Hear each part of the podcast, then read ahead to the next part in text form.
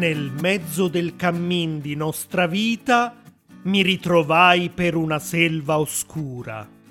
Ciao a tutti, oggi parliamo di un'opera della letteratura italiana così importante che dovete assolutamente conoscerla, la Divina Commedia di Dante Alighieri, o per gli amici semplicemente Dante. Scherzi a parte, questo poeta del 1300 è così importante e unico nella cultura italiana che spesso si parla di lui usando solo il suo nome di battesimo, senza il cognome. È un po' come Cher o Madonna. Nessuno le chiama mai con il loro nome intero o con il loro vero nome. Ecco, Dante è un po' come una star, non della musica pop, ma della letteratura italiana. La frase con cui ho aperto questo episodio, nel mezzo del cammin di nostra vita mi ritrovai per una selva oscura, è il primissimo verso della Divina Commedia. Tutti noi italiani conosciamo i primi versi a memoria perché studiamo la Divina Commedia per tre anni alle scuole superiori. Per alcuni è un vero incubo, perché Dante, che è considerato il padre della lingua italiana, e fra poco vi dirò anche perché, scriveva comunque in un italiano molto diverso rispetto a quello che parliamo oggi. Oltretutto non era di certo l'italiano parlato da una simpatica signora medievale che ha una piacevole conversazione col suo panettiere. No, era anche scritto in stile poetico. Immagino che anche voi avrete avuto problemi a capire cosa volessero dire alcuni poeti nel vostro paese quando studiavate le loro poesie a scuola.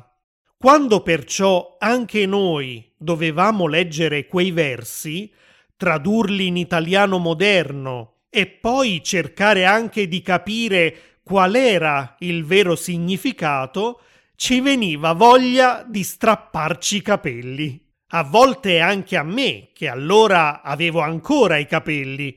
Oggi potrei al massimo strapparmi la barba. Le frasi che si sentivano più spesso all'esame finale dell'ultimo anno di liceo erano Spero che il professore non mi chieda Dante. E se poi mi chiede Dante, Dante terrorizzava gli studenti più di un serial killer. Pensate che per sdrammatizzare un po', io e mia sorella avevamo creato un fumetto della Divina Commedia in versione comica.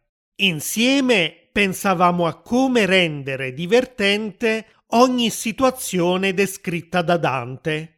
E poi mia sorella, che è una brava disegnatrice, disegnava le vignette. Ovviamente nel nostro fumetto Dante, che è anche conosciuto per il suo naso non esattamente all'insù, aveva un naso ancora più grande e curvo che nella realtà. Cercherò di pubblicare qualche foto del nostro fumetto sulla pagina di questo episodio sul mio sito www.italianglot.com e sempre su questa pagina potete anche trovare la trascrizione di questo e di tutti gli altri episodi con il vocabolario e tanti esercizi. Allora, come vi ho detto prima, Dante è considerato il padre della lingua italiana perché decide di scrivere la Divina Commedia nel suo dialetto, il dialetto che si parlava a Firenze nel 1300. È proprio a partire da questo dialetto che poi si è evoluto l'italiano moderno fino a diventare la nostra lingua nazionale e la lingua che state imparando anche voi in questo momento. Dante ha usato per la prima volta in un'importante opera scritta una lingua che fino ad allora era solo parlata. Ma cosa racconta la Divina Commedia? Racconta del viaggio di Dante, che quindi non solo è lo scrittore, ma anche il protagonista della storia, attraverso l'inferno, il purgatorio il paradiso. Il verso nel mezzo del cammin di nostra vita mi ritrovai per una selva oscura vuol dire che a metà della sua vita, cioè intorno ai 35 anni di età, Dante si è ritrovato in un bosco scuro, buio.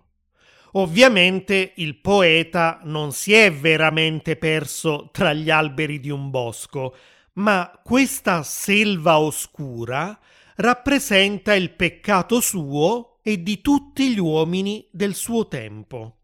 Per questo motivo dice nel mezzo del cammin di nostra vita e non della mia vita.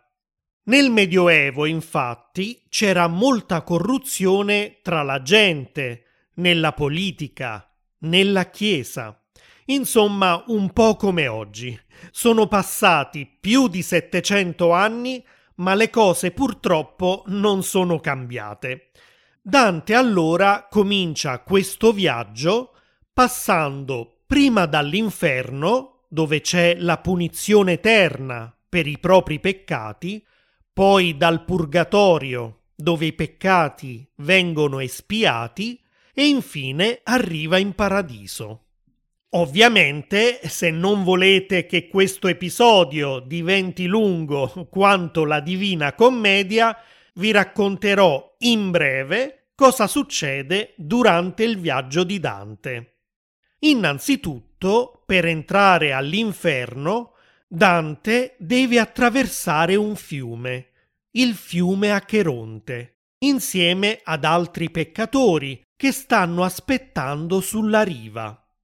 È Caronte che con la sua barca li trasporta fino all'altra riva e da qui ogni peccatore sarà portato in una parte dell'inferno in base al peccato che ha commesso durante la vita. Dante, che invece è qua quasi come un turista, non rimarrà qui in eterno a espiare le sue colpe, ma viene accompagnato dal poeta Virgilio, che in pratica è la sua guida turistica, a fare un tour di tutto l'inferno e il purgatorio. Virgilio non può accompagnarlo anche in paradiso perché è nato prima dell'arrivo del cristianesimo e quindi, per qualcosa di cui non ha colpa, non ha il permesso di entrarci. Sarà allora Beatrice che accompagnerà Dante in paradiso. Dovete sapere che Dante aveva visto una ragazza di nome Bice all'età di 18 anni e si era innamorato perdutamente di lei. Ecco, il personaggio di Beatrice è ispirato proprio all'amore segreto di Dante. Ma ritorniamo all'inferno, che Dante descrive come un enorme pozzo che scende fino al centro della terra e che ha la forma di un cono capovolto.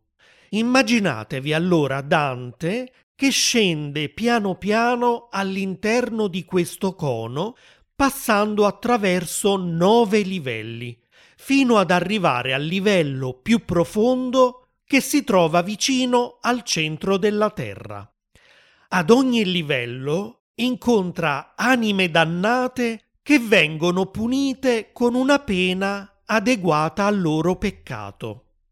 Per esempio, le persone che in vita non hanno fatto né bene né male non hanno mai seguito un ideale e non hanno mai avuto lo stimolo di fare qualcosa di buono, adesso vengono punte da mosconi e vespe che le stimolano a correre per l'eternità e a inseguire un'insegna che si muove velocemente.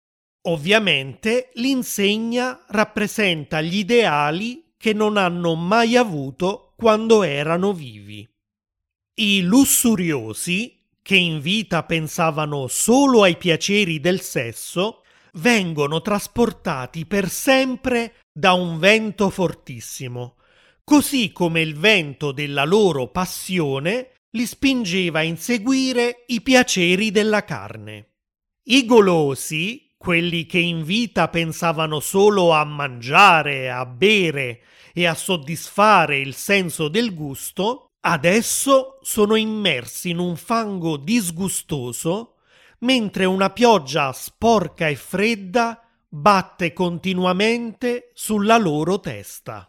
Le persone avare e quelle che invece spendevano tutta la loro ricchezza senza dare il giusto valore ai soldi, sono costretti a spingere dei grossi massi con il petto, fino a scontrarsi gli uni con gli altri e a insultarsi a vicenda, per poi tornare indietro e scontrarsi di nuovo all'infinito. I violenti sono immersi in un fiume di sangue e non possono uscire perché dei centauri sulle rive di questo fiume li colpiscono continuamente con le loro frecce. Insomma, Dante pensa alle torture più crudeli. Personalmente credo che ognuno sia libero di fare quello che vuole nella propria vita, purché rispetti e non faccia del male agli altri. Quindi la punizione per i violenti è giustissima, ma magari quella per i golosi, i lussuriosi o chi vuole spendere tutti i suoi soldi come gli pare mi sembra un po' esagerata. Quando studiavamo la Divina Commedia a scuola, l'inferno era forse la parte più interessante. Forse perché ognuno di noi ha un lato un po' sadico e si diverte a sentire storie dell'orrore con personaggi terrificanti come diavoli, centauri o cani a tre teste. Il purgatorio e il paradiso erano invece abbastanza noiosi e quindi ve li risparmio. Vi dico solamente che il purgatorio è esattamente come l'inferno, solo che si tratta di un monte e non di un cono rovesciato che sprofonda nella terra. Anche il purgatorio è diviso in nove livelli, che vanno da una spiaggia sul mare fino alla punta del monte, dove si trova il paradiso terrestre. In purgatorio i peccatori molti dei quali si sono pentiti prima di morire, espiano le loro colpe prima di poter andare in paradiso. E oggi voglio chiedervi, anche nel vostro paese esiste un'opera letteraria così importante che dovete studiarla in modo approfondito a scuola? Chi è l'autore e di cosa parla? Fatemelo sapere con un commento sulla mia pagina www.italianglot.com oppure se volete sul mio canale YouTube youtube.com slash italianglot. È tutto per oggi e ci vediamo presto. Ciao!